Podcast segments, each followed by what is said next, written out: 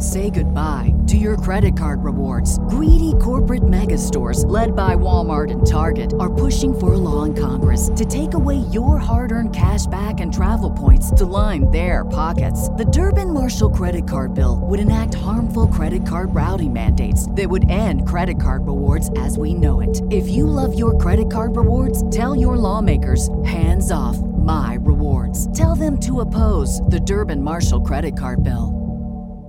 Nature is very powerful. And, you know, if we think back, like during World War II, 40% of Americans were growing their own food and they had victory gardens. Today, less than 1% of America grows their own food. So, this is an opportunity for people to grow their own food, Doug Evans is the national best-selling author of the wildly popular book, The Sprout Book. Tap into the power of the world's most nutritious food, which teaches readers how to easily grow sprouts in their kitchen with minimal supplies. Doug is also a veteran and plant-based health movement pioneer who went from eating fatty foods for decades to eating a raw vegan diet almost overnight in 1999. After changing his eating habits, he co-founded Organic Avenue, one of the first exclusively plant-based retail chains in the country, and later founded Juicero, the first fresh farm to glass automatic cold press juicer with the mission of bringing fresh organic fruits and vegetables to the home. Doug raised $120 million for Juicero and shipped over 1 million servings. So, in this episode, I chat with Doug about his journey, how he went from the typical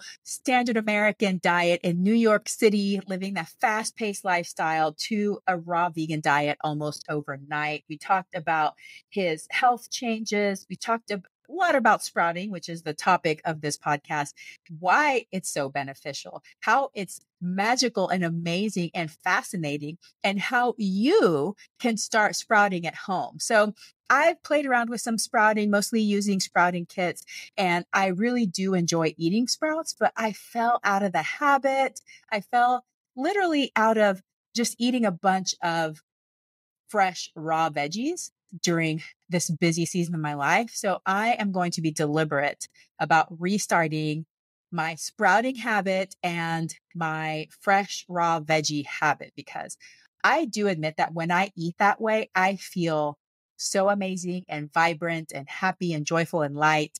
But you do have to make it part of your routine. It's not just going to magically appear because it is definitely not the default of life here in the United States and most westernized countries. Even going to the airport, you can't even find one like fresh thing.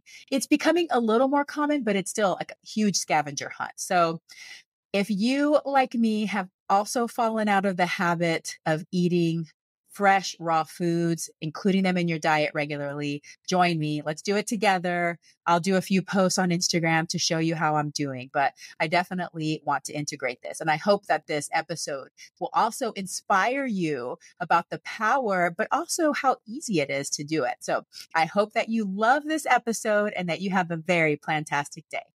Remember that the information on this podcast is for informational and educational purposes only. It is not meant to replace careful evaluation and treatment by a healthcare professional. So, if you have concerns about you or your child's eating, nutrition, or growth, please consult a healthcare professional. Doug Evans, welcome to the show. Thank you so much for having me. I am excited uh, to be here.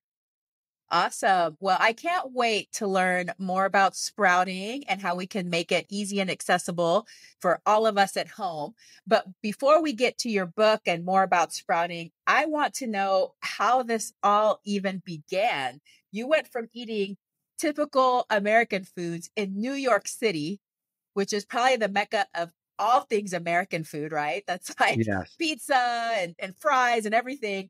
Um, to raw vegan almost overnight. So why did you make that choice? I mean, literally, like I loved life and I was having the time of my life.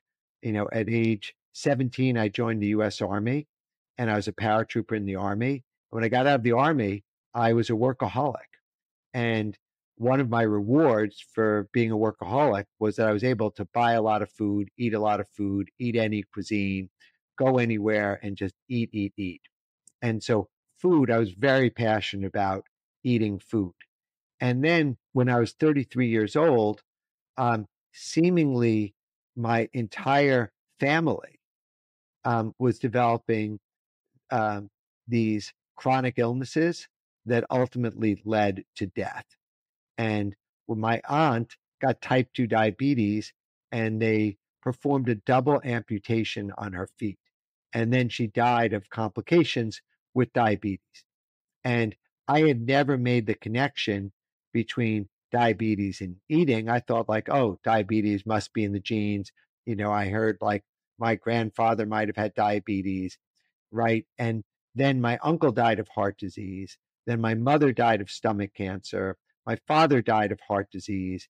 And then my older brother, who's only two years older than me, became overweight, obese, diabetic, and then had the first of three strokes and a heart attack. Oh my so, goodness. So I thought, like, hey, I was genetically cursed and that, you know, life didn't matter. And then I met someone who was plant based. They were vegan and they had a similar uh, family health history. She had a sister who died of leukemia, a mother who died of cancer.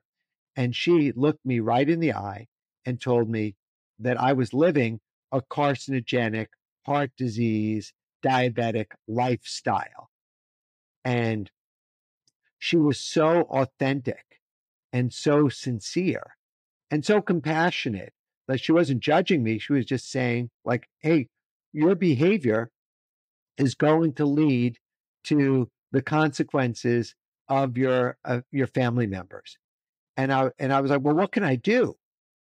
And she said, well, you can eat plants. You could eat all plants. And my brain could not process that hypothesis. It was eh, like incomprehensible for me because I was eating meat, chicken, fish, dairy, pizza, pasta, bagels, eggs, bacon, you know, every single day candy, chocolate, soda, ice cream, desserts from Little Italy. Like every day, I was just stuffing my face and I was enjoying it. And then, so she then said, Well, do you like fruit? And I always loved fruit. I thought fruit was great, but we grew up relatively poor, lower middle income. So when we had fruit, my mother would, you know, dose out the cherries. Like we would get 12 cherries, or we'd get a slice of watermelon, or we'd get an orange or an apple. So we never had abundance of fruit. And she said, Well, you can eat all the fruit you want, all the vegetables that you want. And I had already, strangely enough, I had already been eating sprouts and drinking wheatgrass juice for a few years before that because the the green color resonated with me on a vibrational level. So I remember being in the Union Square Farmers Market, seeing the wheatgrass guy, seeing the sprouts guy, and I was like, "Oh, that's terrific. That seems really fresh. I will add that to my diet." Right? I wasn't going to just be a wheatgrass guy, but I was going to add that to my diet. So when uh, my friend Denise said to me I could eat all the fruit I wanted. Um, and, you know, I was like, oh, wow. So in the next two week period, I went from eating anything to eating vegetarian because I still didn't, you know, connect all the dots. Then I went vegan and then I went fully raw vegan because it made so much intellectual sense to eat things that were fresh, that were water based, that were nutrient rich, and they were sweet and flavorful. So it took about two weeks to get used to that. And then, like, I never looked back. It was just like full speed ahead. I love that. You seem like you're an all or nothing sort of person, though. You're you're like grabbing the bull by the horns kind of guy. Would you agree with that? Well, sometimes yes, and sometimes no. Like with working out, you know, I've been like sitting on the fence for a long time, you know. so like I, I want to work out and then like there's so much resistance and you know, I resisted the cold plunge for years. Like, yeah. and and and and pull-ups, I resist, and push-ups. Now I actually have a routine where I'm doing it. So there's parts of my personality eh, that are kind of all or nothing, and then there's other parts that I waffle and I'm human. What happened with the food, like I knew that the food was cumulative and that food was poison. And when I started to look into um, pesticides and glyphosate, you know, and genetically modified foods and animal products and the link between um, processed meats and regular meats and dairy, like it just made sense. You know, I have a 15 month old child and she's deriving, you know, 60, 70% of all of her calories from, you know, nursing, right? She's living on, on breast milk and we're supplementing with um, lentil sprouts, garbanzo sprouts, alfalfa sprouts, broccoli sprouts, and pomegranate arils. So she's like eating fruit and sprouts. She'll eat a banana. She likes blueberries and so, so she's eating fruit and sprouts and breast milk. And it seems so natural to her, you know, to have fresh things. And for me, it seemed really natural to eat fruit.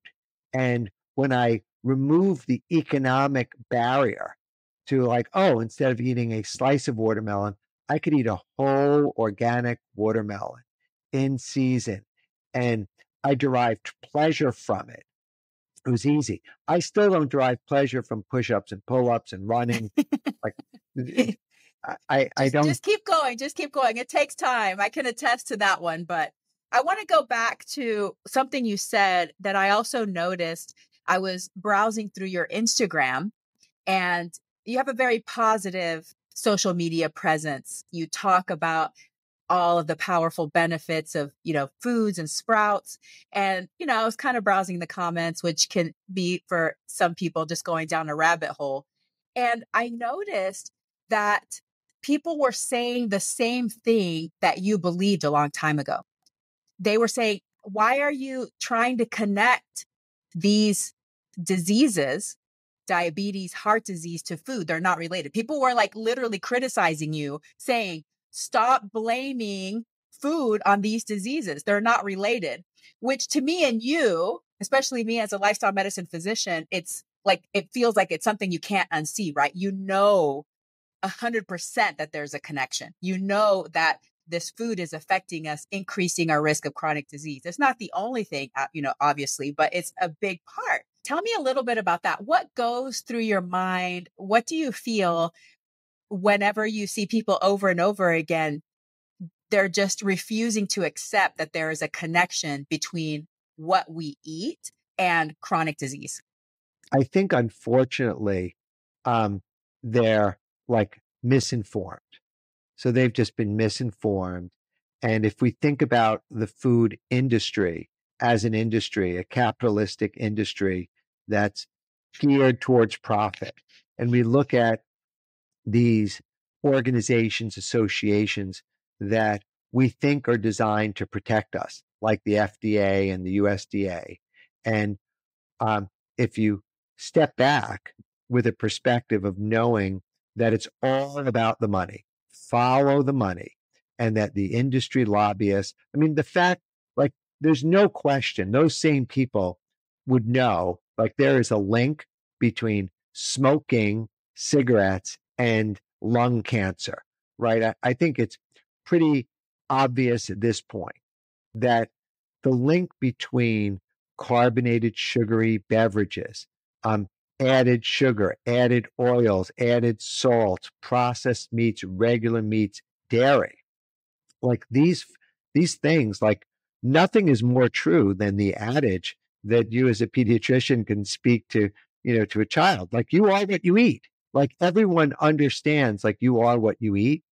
And if what you're eating was constructed in a lab, right? If you think about all of the um, artificial preservatives, coloring, chemicals that are being added to the food, and how easy it is for modern day food engineers to manipulate the brain with fats, oils, and sugars to trigger the dopamine and the pleasure sensors that you can either choose to be independent thought and make your own decisions or succumb to the manipulation of the food engineering coupled with the advertising and marketing and lastly just the societal aspects. Like you, you go out and they associate you know one way to sell a lot of candy is to make halloween you know really cool with costumes and trick-or-treating and pumping out like the the these carcinogenic diabetic you know foods. Crazy. And then if you think about just every day how food is is the number one addiction in the world right? So so i'm just aware that we don't have to gamble we don't have to you know smoke crack right or drink alcohol you know or have sex. Like these um current addictions we don't have to do but we have to eat. And i can tell you from my own experience and i'm a very disciplined eater as soon as food enters my mouth almost all bets are off, right? So my practice is like I eat sprouts first, right? I want to eat the sprouts first, and then I will add a dressing or I'll add a ferment or I'll add a fruit. But if if I'm not thoughtful about what I eat, right? I don't eat like cooked food because it's too easy for me to overeat the cooked food. Just way too easy. Like if you know, like I'm not against quinoa or brown rice or cooked legumes. I could just tell you, for me, I will grossly overeat that. If someone has it, I will just eat it and eat it because it's so easy to eat and so flavorful. But I'll tell you, I don't overeat sprouts. Like I eat, I get, I eat a lot, and then it, I have to eat it slow because I have to chew them well. I have to break them down, and get the the the soluble and insoluble fiber broken down to feed my microbiome. But when when my brain knows that I've eaten enough sprouts, it says, time out, you've you've had enough. It's okay. And so I don't overeat things unless there's added salt, oil, sugar. And if they were to use concentrated artificial sweeteners artificial oils and flavoring, then that just, you know, you might as well be, you know, shot in the arm, you know, with an opiate because it just sends you down this cycle. So, so I went down this path of of doing this. This was very intuitive for me because I was like, okay, what can I do to ensure that I will be alive, that I could take this gift of life and enjoy it for as long as I can.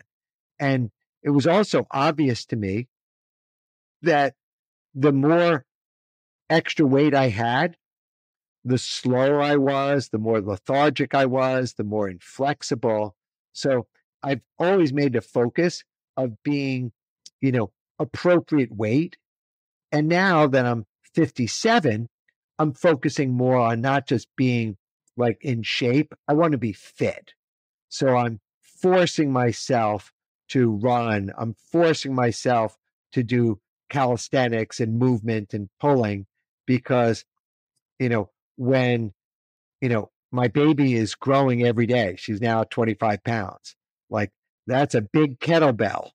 And so she's only going to gain the weight. So I, I, I want to be strong so that I can, you know, appropriately carry her and be a good father.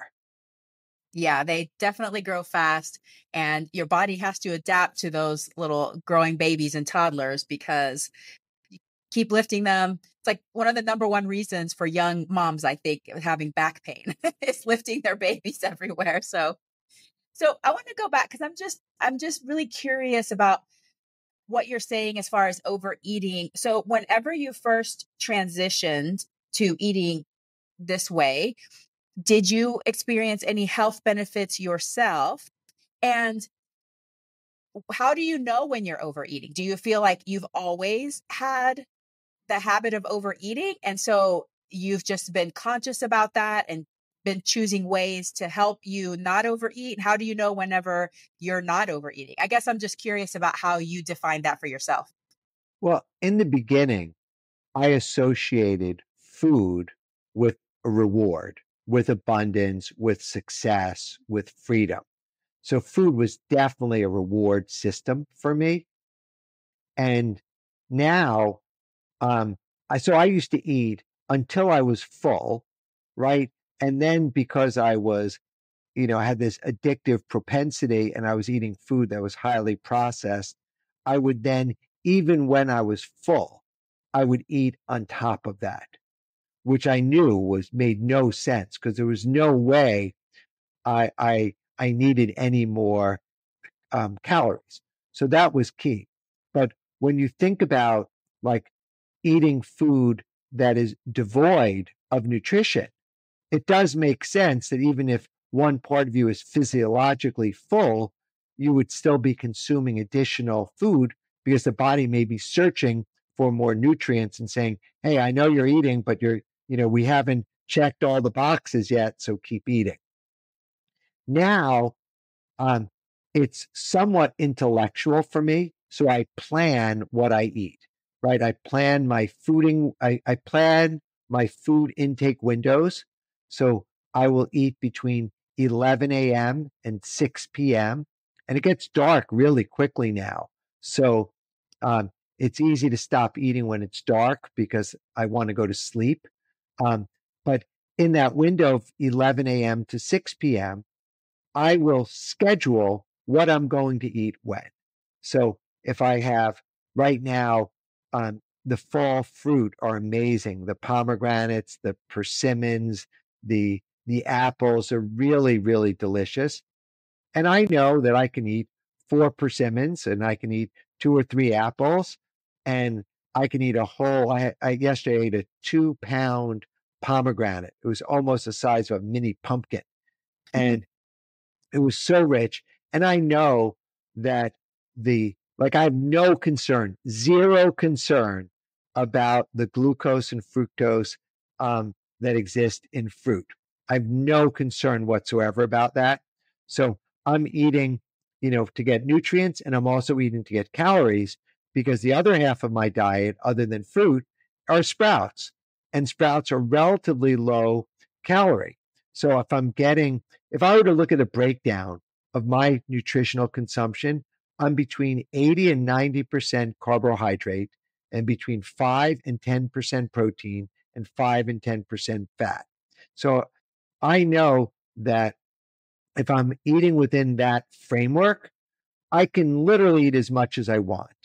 And by eating the sprouts and eating the fruit, my desire to overeat the things that I would overeat today is if you gave me fresh, wet medjool dates, mm-hmm. I could eat 20 of them, right? And they're, you know, very high in sugar, but it doesn't matter. But they're also high in calories. So at 35 to 60 calories per date, I would need to do an extra two or three miles to burn off every few dates. So at this point, I will not eat them except, you know, I will eat them infrequently.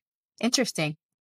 Yeah, I love dates. I feel like it's nature's caramel. I mean, well, the first time I had dates, I thought they were like some kind of made up thing. I was like, I can't believe this is like a natural food. They're just so sweet and so rich and just creamy and caramelly. I love them.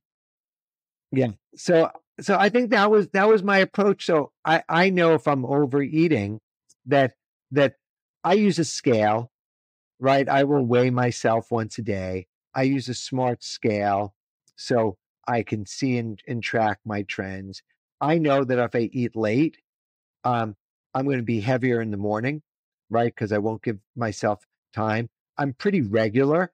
So I will have two movements a day, which, you know, consistently, unless I travel, traveling will alter my movements, but it won't affect my overall digestion or health. So I really like to be, you know, have a routine as much as possible. And probably the greatest gift you know, for me of, you know, having a child is that we go to sleep earlier. Like we just, we co sleep and we just go to sleep earlier. Yeah, it's nice because they're also your alarm clock as well. So, all right, well, let's move on to sprouting. So, you said that you actually had started eating sprouts even before you changed your diet. So, tell me, how did you discover sprouting and how did it become a passion? Well, I was exposed to sprouting, and I would say for 25 years, I ate sprouts, and I always thought of them as a side dish, as a garnish, or as a snack. And then when I moved to the desert, and I live uh, at Wonder Valley Hot Springs near Joshua Tree, it's equidistant between Los Angeles, San Diego, and Las Vegas. So it's mm. the middle of nowhere in the desert. It was the first time that I experienced food scarcity issues. There mm. were there were no health food stores, farmer markets, um, plant based restaurants. Like my town was um, had only one restaurant in it. Believe it or not, does have vegan options in this one restaurant that's in town. But I don't I don't eat them. I'll go there. They're very friendly. They allow me to bring my own pomegranates. So everyone's eating whatever they're eating, and I'm just eating my pomegranates, or I'll pull out a bag of sprouts. Um, but when I was here, I had food scarcity concerns. And I was almost having a little bit of a breakdown, thinking, like, oh my God, I bought this land, I'm living here, and what am I going to eat? And Whole Foods, the nearest Whole Foods was an hour and a half away. So not sustainable. And I didn't move to be peaceful to be in the car for three hours at, at a uh, at a time. So that's when I was meditating in the hot springs staring up at the stars. And I got the idea. I was like, oh, I could just sprout. And it seemed like too too good to be true. And I was like, huh? And then the download for, you know, I wrote this book, Living Out Here. I wrote the Sprout book, Living in the Desert. The the download from the Sprout book came in one like powerful wave. It took me a while to write the book, um, but it was really three parts. Number one, sprouts were food, right? That they it, it, broke through the realization that I started to dream and fantasize and go deep into thinking about all the varieties of sprouts that I could eat alfalfa, radish, clover, broccoli, chia, lentil, fenugreek, all sorts of lentils, all sorts of peas, that there were literally hundreds of varieties of these seeds that could be sprouted and that sprouts were vegetables. So that was a big, powerful insight for me. Number two, sprouts were vitamins and minerals. So your your podcast is technical, so I'll talk a little in, in depth, but every single sprout contains every single amino acid to form complete proteins.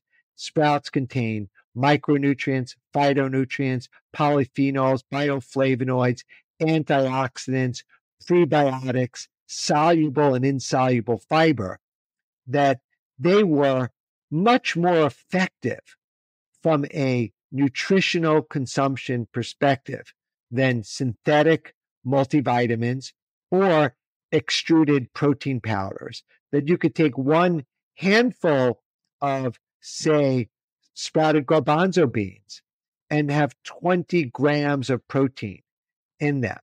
And it would also be bioavailable and you'd get the fiber and other parts with them. So that was really powerful. And then the third was just the most mind boggling thing for me was that sprouts were medicine, that, that they contained these bioactive compounds that could kill cancer cells, the glucosinolates and the isothiocyanates, that it was well known that cruciferous vegetables had these anti cancer properties. And if you were to drill down, broccoli had the most of these anti cancer properties with a compound that was formed from consuming the broccoli called sulforaphane.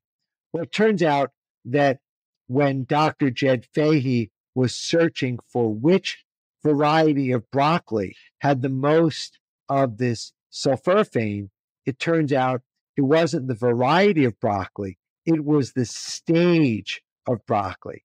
And the stage was three day old, three day old broccoli sprouts. And that the broccoli sprouts could kill cancer cells. They could detoxify benzene from the lungs. They could regulate insulin levels in diabetics. They could create heat shock proteins in the brain.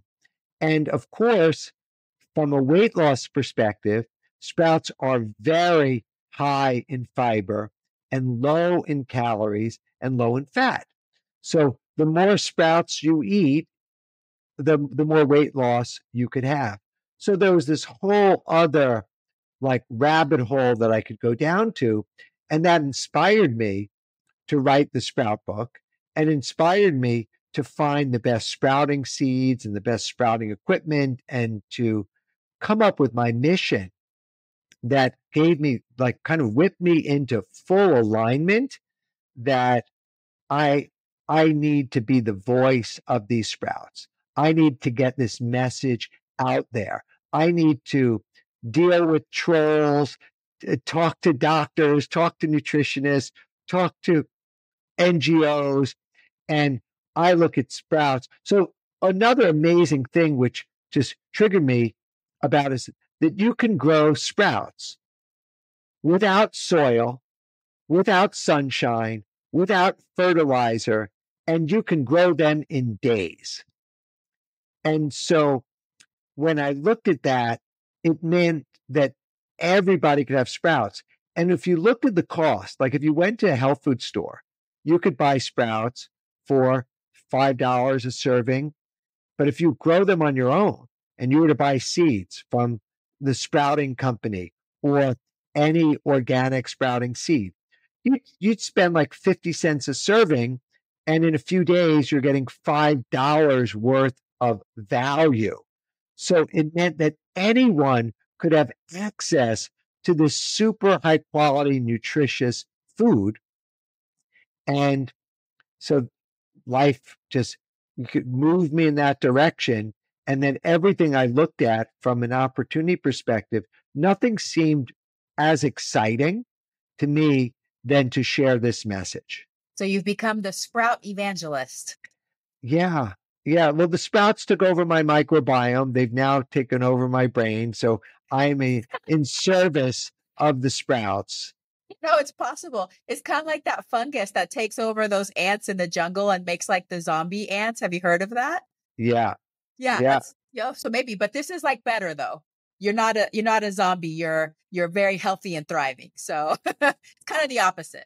Yes. Eh, well, look, nature is very powerful, right? Nature is very powerful. And, you know, if we think back, like during World War II, 40% of Americans were growing their own food and they had victory gardens.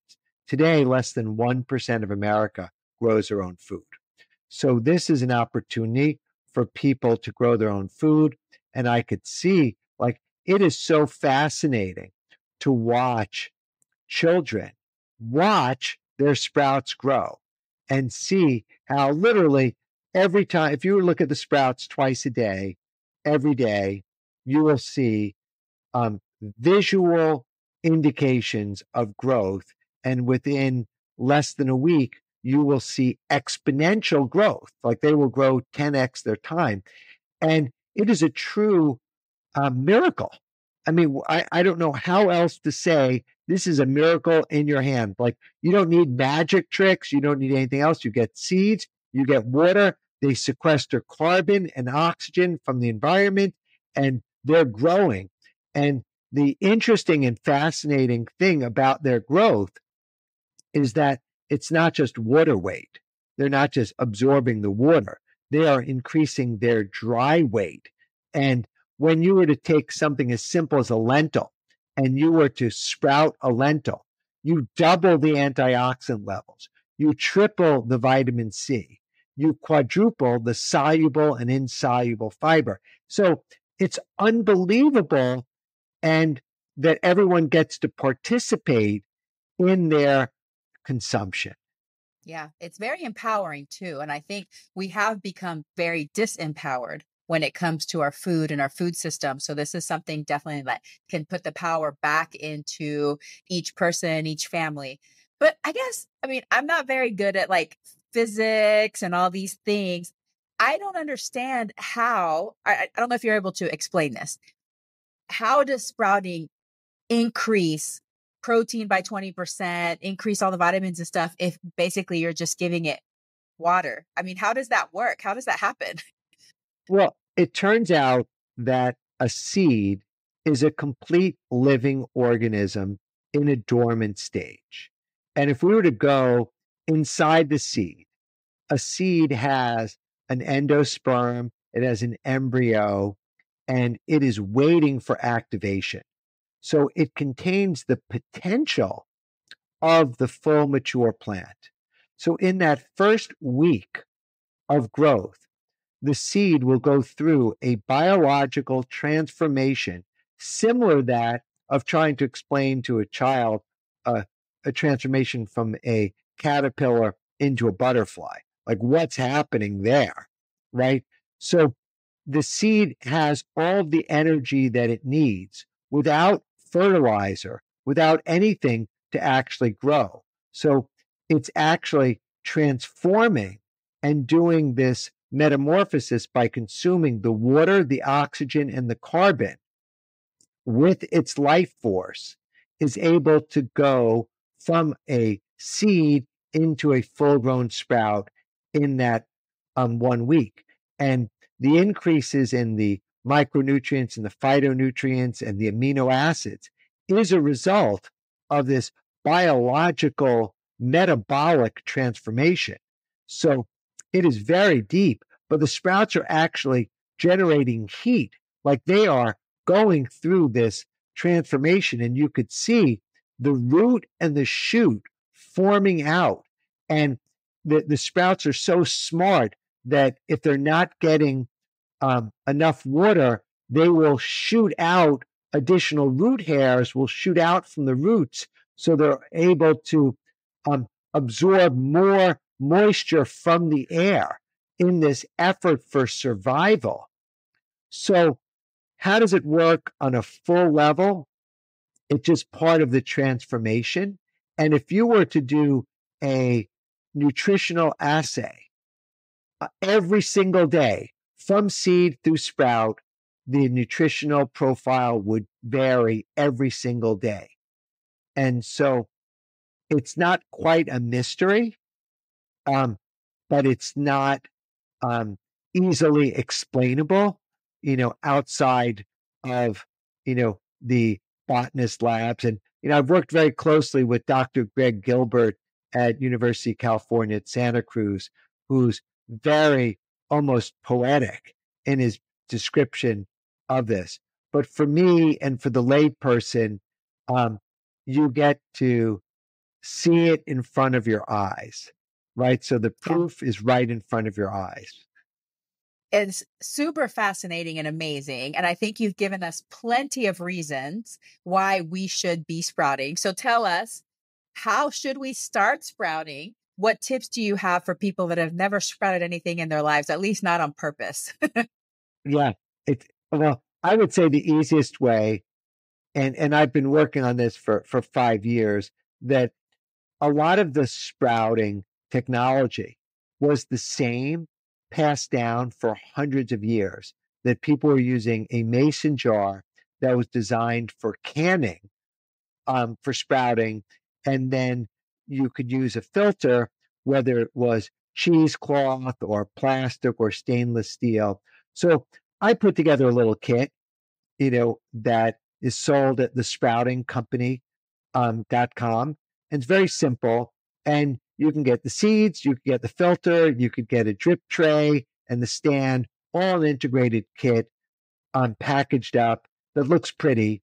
And then sprouting seeds, wherever you get them from, should be organic, should be tested for pathogens, and should be tested for a high germination rate so that you're starting off with a simple process. But it is really so simple. You you take a vessel, you add the seeds in it, you add water, you let them soak overnight, you rinse out the water, you put in fresh water, and let let it stand at an angle to drain off the extra water, and you rinse them twice a day, and you will get healthy, beautiful um, sprouts. And then is every kind of sprout have a different day that you should harvest it, or is it all about the same?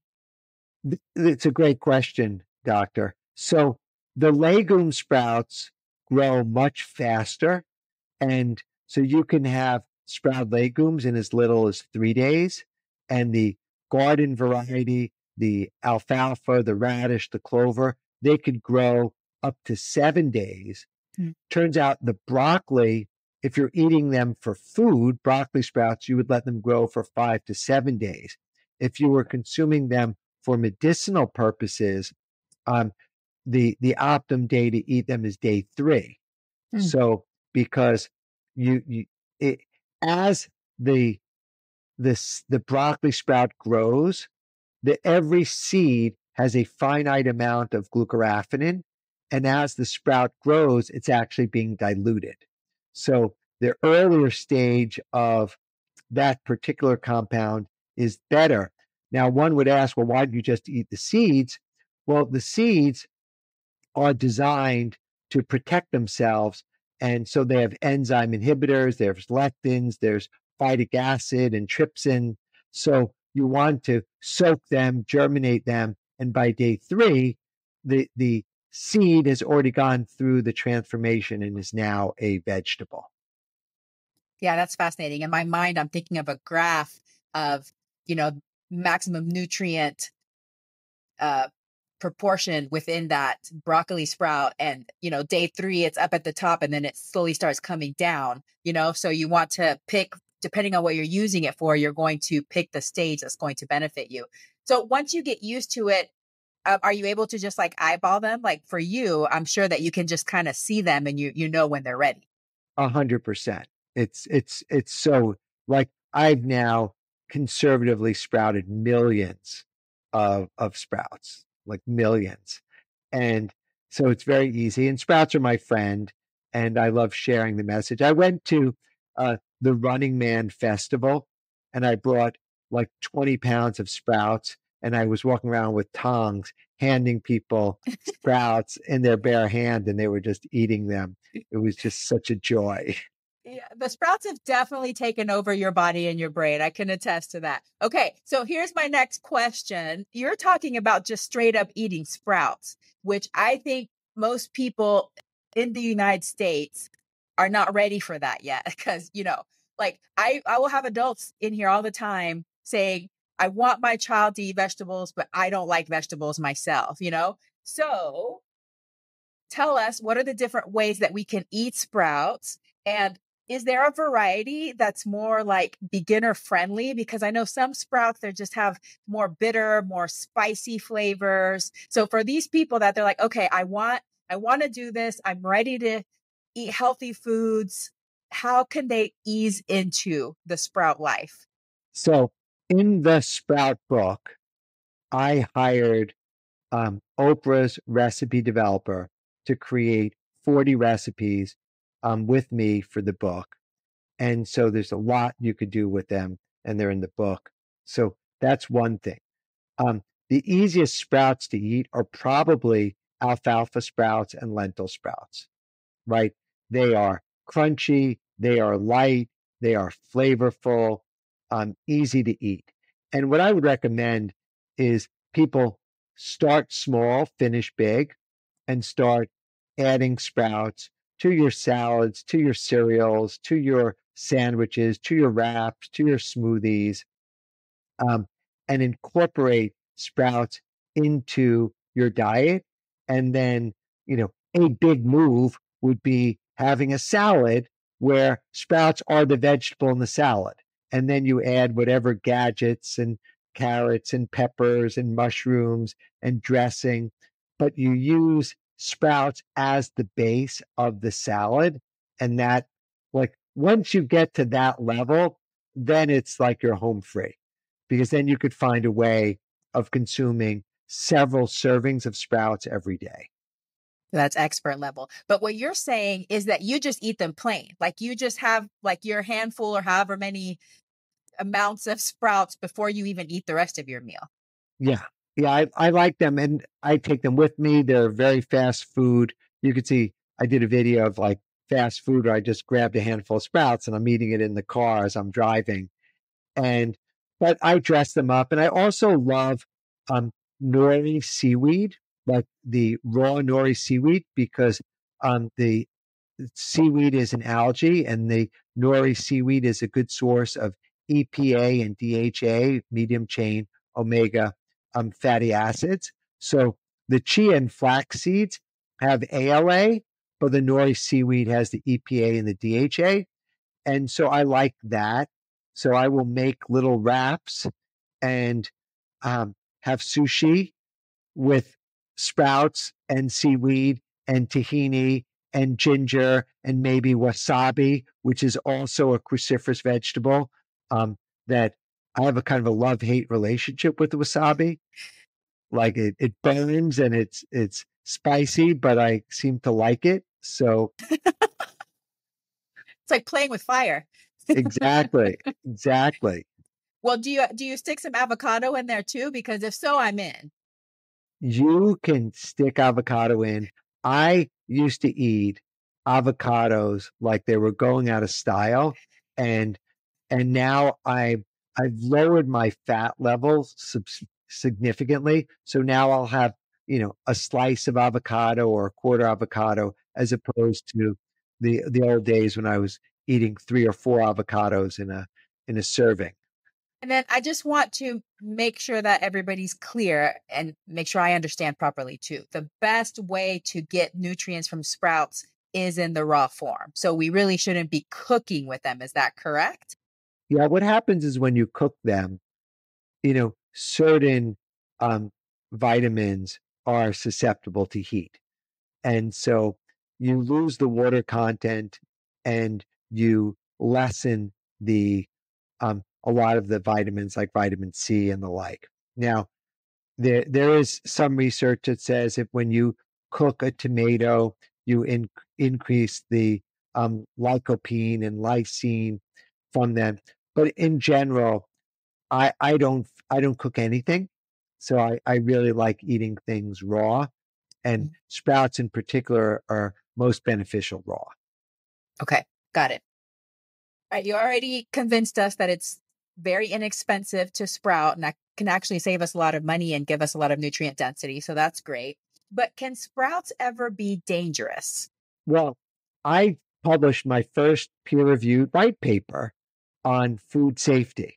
So I worked with Dr. Jed Fahey and Jack Smiloff, where we studied foodborne illness for the last 25 years. And it turns out sprouts are as safe, if not safer, than any other food. And especially homegrown sprouting is particularly um, safe.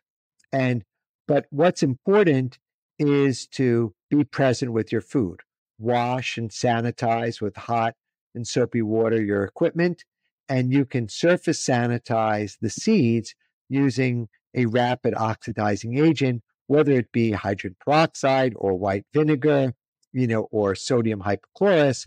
And if you were to soak the seeds in an age in the agent for a few minutes and then rinse them off, you could be removing any um, microbial activity on the surface level of the seed by up to 2 million to 1 and then you're starting with something very safe.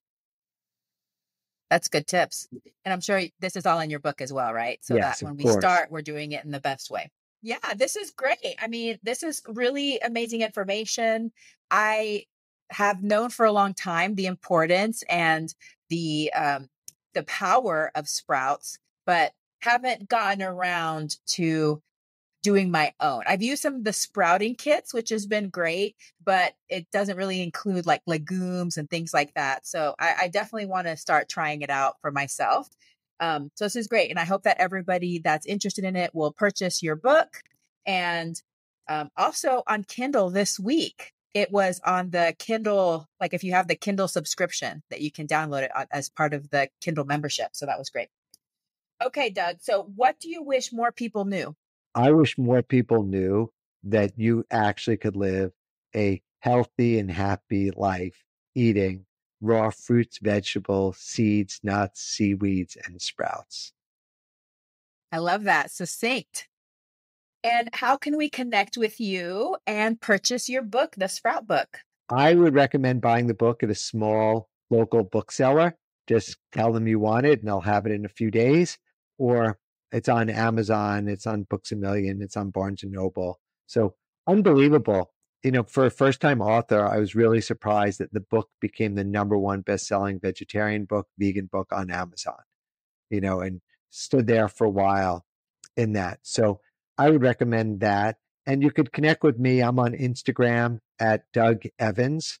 And you could sign up for my newsletter at thesproutbook.com. And you can follow me on TikTok and under the the name Sprout Wiz, S P R O U T W I Z. And you could find me, you know, at Wonder Valley Hot Springs. So uh, this is where, you know, I spend most of my time. Sounds like a great place. Eh, do you have the sprouts dancing on TikTok or what's going on on TikTok? I mean, I have over 225,000 followers on TikTok. So I'm I'm connecting with the 75 million young people about sprouts and sprouting and food sovereignty and just sharing the message with them. And so they're they're excited. Um, so I, I like I like that but they're, they're, not dancing. I'm I'm pretty much like my same self all the time, you know, on all platforms. On all platforms. Yeah. I love it. Well, thank you so much for spreading the message, for being the sprout evangelist. And I wish you much luck and I hope that you're able to reach all the ends of the earth with your sprout message. Thank you so much for being on the show today. And I hope that you have a very plantastic day. Oh, thank you so much, Dr. Yami. Thank you. Veggie lover. I hope that you loved today's episode. Will you take a second and do me a huge favor? Please subscribe to my podcast so that you never miss an episode. You're the reason I'm here, and I want to share it all with you. Thank you for listening and have a plantastic day.